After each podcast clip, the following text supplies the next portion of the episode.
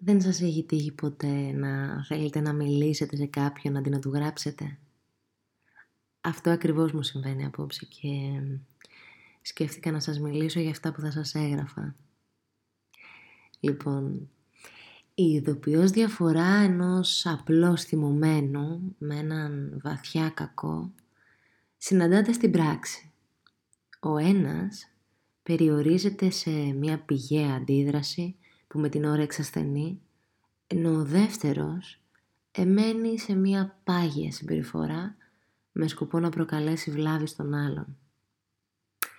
Και θα μου πείτε γιατί ξεκινάω με αυτόν τον ορισμό, γιατί τα λέω όλα αυτά απόψε; Γιατί με τον καιρό μαθαίνω πως το να αγαπάς τελικά απαιτεί μια κάποια συγκεκριμένη σοφία. Το να είσαι άνθρωπος ανάμεσα σε έμβια όντα το ίδιο. Πολλές φορές τα πράγματα και οι καταστάσεις σε φέρνουν αντιμέτωπο με νέες πτυχές του εαυτού σου. Κομμάτια σου που δεν ήξερες καν ότι υπάρχουν, γιατί τίποτα δεν είχε καταφέρει να σε οθήσει νωρίτερα σε τέτοια άκρα, ώστε να κληθείς να αμυνθείς. Η απειλή προκαλεί φόβο και ο φόβος συχνά θυμό.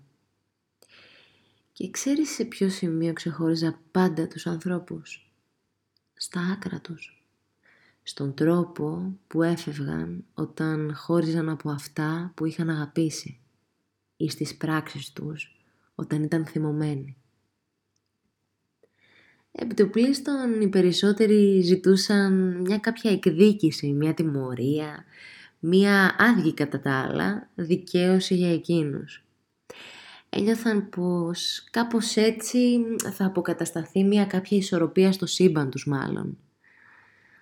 Μετά υπήρχαν και κάποιοι άλλοι, αυτοί που συχνά μένουν με σταυρωμένα τα χέρια και περνιούνται για δειλή, ενώ στην πραγματικότητα δεν είναι. Ε, λοιπόν αυτοί είναι σπουδαία τυπάκια, εμένα μου αρέσουν πολύ και τέτοιοι να γίνεστε κι εσείς. Να κάθεστε με την ψυχραιμία τρελού στη θέση σας. Μην μετακινήσετε από τη βάση σας. Να αφήνετε τον καθένα να τοποθετηθεί ο ίδιος εκεί που του αρμόζει. Με λίγα λόγια, να επιτρέπετε σε εκείνον που σας έβλαψε ή που προσπάθησε τέλος πάντων να το κάνει, να είναι ο εαυτός του σε κοινή θέα των άλλων. Και πιστέψτε με, αυτό θα είναι πάντοτε αρκετό για δικαιοσύνη. Απλώς απαιτεί χρόνο. Και για να πιάσω έτσι πάλι λίγο την πιο ρομαντική μου πλευρά, θα αφήσω αυτό εδώ το κείμενο ε, για απόψε.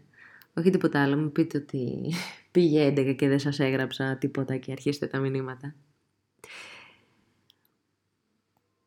Αν μιλάμε για πόλεμο, θα βρεις τη φαρέτρα μου γεμάτη ροζ τριαντάφυλλα. Άφησα τα όπλα μου σε αυτούς που τα χρειάζονται. Εγώ έχω εσένα. Και αν πρέπει οπωσδήποτε να μπούμε στη μάχη, μην παρασυρθείς. Μην αφήσεις και μένα να το κάνω. Ξέρεις, δεν θέλω να διακινδυνεύσω την αθότητα που κρατάω μέσα μου.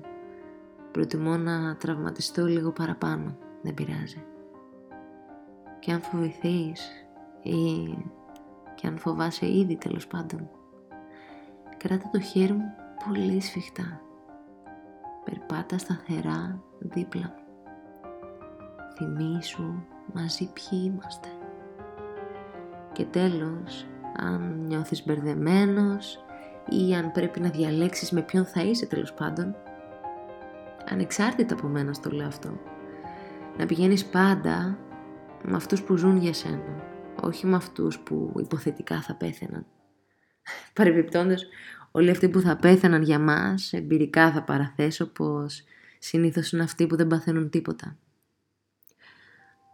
Αλλά πέρα από αυτό, το να ζεις για κάποιον προϋποθέτει μία διάκοπη προσφορά και προσπάθεια, κατά την οποία πρέπει να επιτρέψεις και σε εκείνον να ζει και κυριότερα να του επιτρέψεις να ζει ελεύθερος. Και για να το κάνεις αυτό πρέπει να σκοτώσεις πολλές φορές τον πλαστό σου εαυτό και τις ανασφάλειές του για να ορθώσεις αληθινή σχέση. Το άλλο μπορεί να γίνει βία, βιαστικά, βεβαιασμένα και μονάχα για την πρόκληση εντυπώσεων ή τύψεων και όχι για να σε προστατεύσουν πραγματικά από κάτι. Ιστερόγραφο. Αν εγώ έχω για κάτι να πολεμήσω, τότε αυτό είναι μονάχα για να ζήσω την ελευθερία μου μαζί σου.